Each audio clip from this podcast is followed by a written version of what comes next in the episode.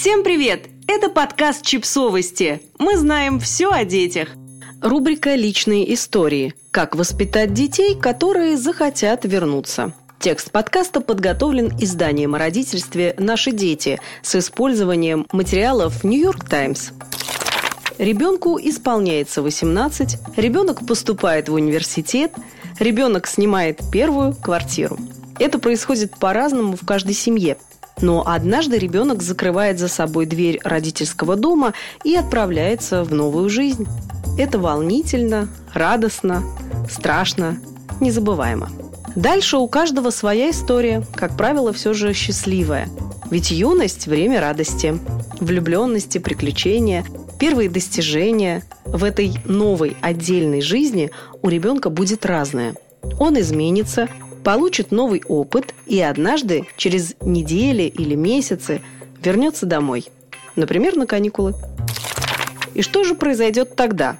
Я вспоминаю собственный опыт. Сидя в поезде, я буквально подпрыгивала от нетерпения и желания увидеть маму с папой. Рассказать им обо всем, обнять брата, погулять по парку рядом с домом, съесть кусочек маминого пирога. Любимые родители на перроне, объятия, смех, запах родного дома, долгие разговоры. Все было именно так, в первый раз и во все последующие приезды. Я уезжала и с головой погружалась в новую жизнь. До пятого курса университета у меня не было телефона, поэтому раз в неделю я бегала на переговорный пункт позвонить домой.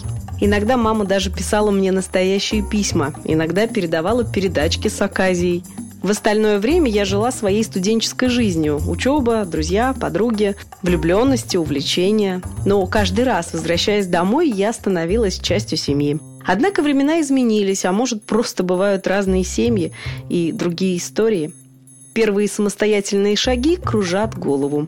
Взрослые независимые дети возвращаются и, с одной стороны, ведут себя как ошалевшие безумцы, с другой – ожидают отношения к себе как ко взрослым.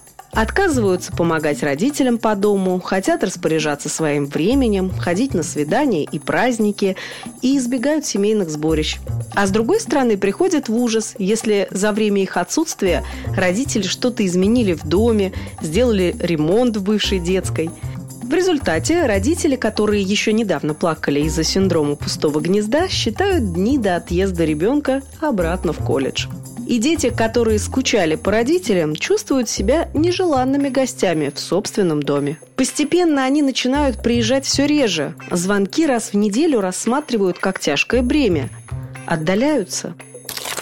Наблюдайте и принимайте – Помните, что как бы вы ни старались смоделировать будущее ребенка, вылепить его по определенному образцу, у вас это вряд ли получится.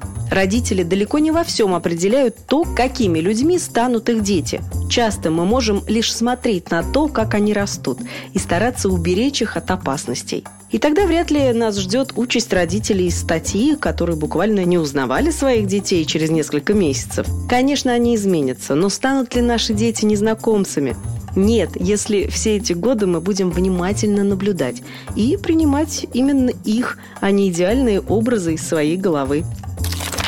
Доверяйте. Сколько бы раз это слово не мелькало в книгах и статьях, никогда не будет лишним повторить его. Доверие должно быть основой ваших отношений с ребенком. Без доверия невозможен настоящий контакт и настоящая близость. Без доверия нет уважения. Дисциплина – это тоже доверие, а не страх. Детям обязательно нужны границы. Они заставляют их чувствовать себя в безопасности. Однако эти границы нужно устанавливать с помощью любви, уважения и доверия, а не страха, шантажа и угроз. Любите, сильно и безусловно.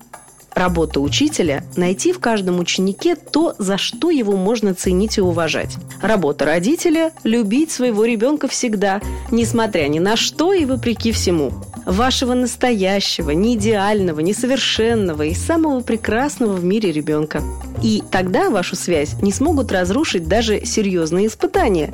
Что уж говорить про несколько месяцев в университете. Подписывайтесь на подкаст, ставьте лайки и оставляйте комментарии. Ссылки на источники в описании к подкасту. До встречи!